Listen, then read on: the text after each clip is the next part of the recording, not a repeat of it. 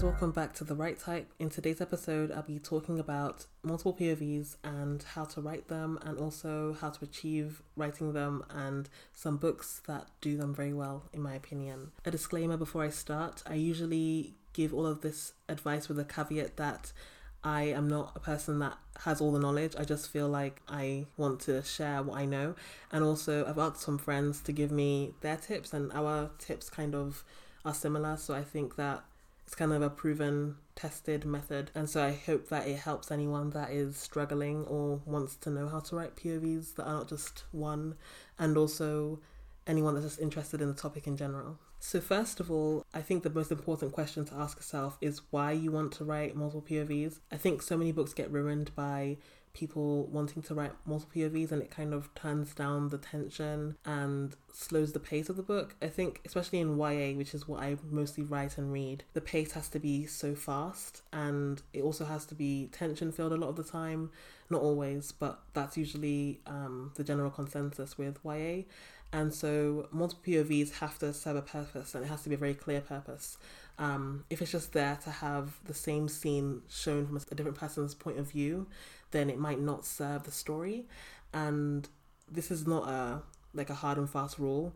Um, because some people may do that very well, but generally you should ask yourself why and see if the book might work better with the strongest perspective. When I was writing my debut novel, Ace of Spades, the reason why I chose two characters is because I felt as though this story is an allegory and I needed there to be a lot of nuance and to show the like how vast the black experience is and i think if i only had one black character there would have been a lot lost in the message and also i felt like i wanted to show how um, my book's about privilege and race and, and how that intersects with class and so i think i had to have a character had to have two characters coming in to this space with different life experiences. So I had a lot of answers for my why, and I just had to make sure that the tension was there and that I was not losing anything. And so if you can come up with a really good answer for why, other than you just love the character,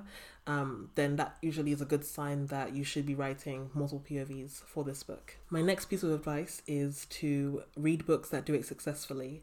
I think that reading books that had multiple POVs kind of gave me the blueprint on how to write them and do it well, especially because you need to make sure the voices are distinct and that when people are flipping the page to the next POV, they don't feel like they have to keep on checking whose perspective they're in.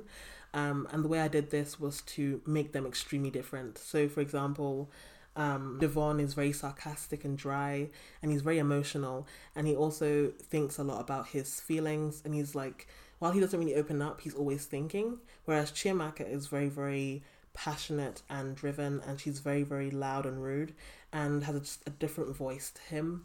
And she also doesn't think much about how she's feeling. She just kind of lives life and doesn't try to think about things too deeply because she's hiding a lot um, in order to be the person she is. She's built up a lot of walls, and so in order to keep those walls up, she has to kind of trick herself and not think about why she has those walls up. Um, and so I think a really good tip is to make sure your characters are just very different people.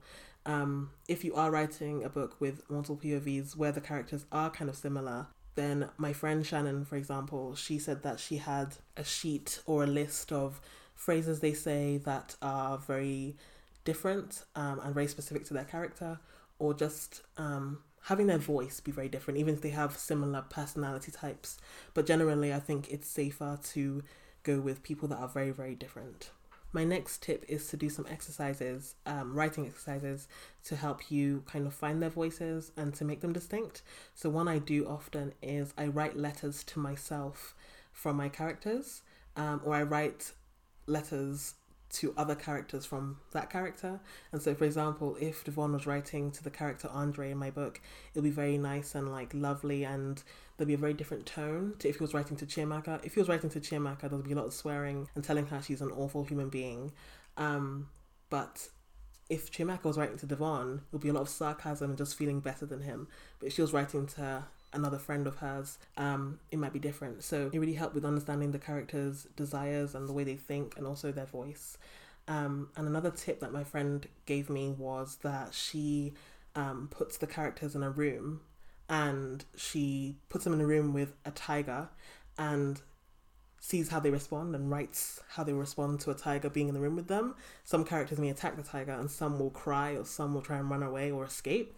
And that can kind of tell you the type of characters they are and give you more of an idea of how to make them distinct. My next tip is that while you should read books that do it successfully, you should also read books that don't and take note of what they do wrong. For example, some authors have too many perspectives, some don't have enough, um, and some also just um, don't build enough tension with the perspectives they have, even though the voices are quite distinctive, um, or don't make you feel like you know the characters or feel anything for the characters whatsoever. And so I just take notes of all of the things that I don't think were done right, and I try and improve that in my own work. And so, lastly, some books I think that do it very well.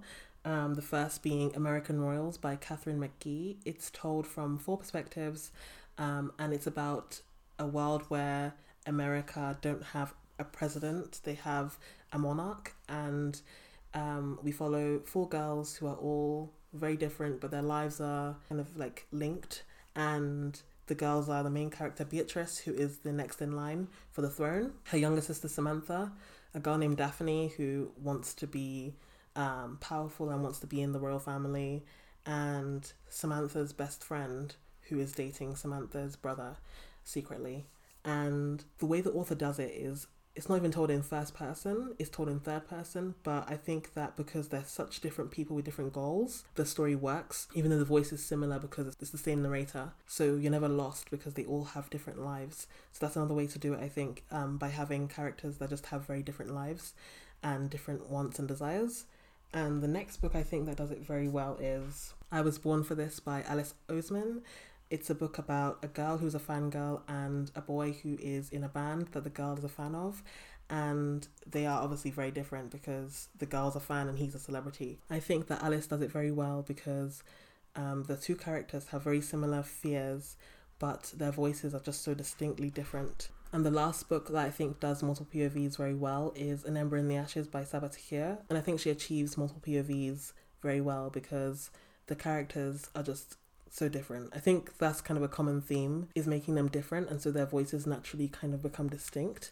And also they have different fears and different enemies um, often, but in this book they have similar enemies. But um, that's kind of how to make it distinctive, I guess, in other ways. But in this book, while they have the similar enemies, they're very different people with different goals, end goals. Um, and so I think trying to create a difference that's quite significant can help make the characters distinctive and help create uh, a more successful multiple POV. Thank you so much for listening to my podcast. I'm sorry that it's been put out late. I was very, very unwell and like kind of had no opportunity to um, record on time. But I hope you enjoyed it or learned something. And one last message I wanted to leave you guys with is that not every story warrants more than one POV. It doesn't make the story better or worse. I think you have to just do whatever is good for your story.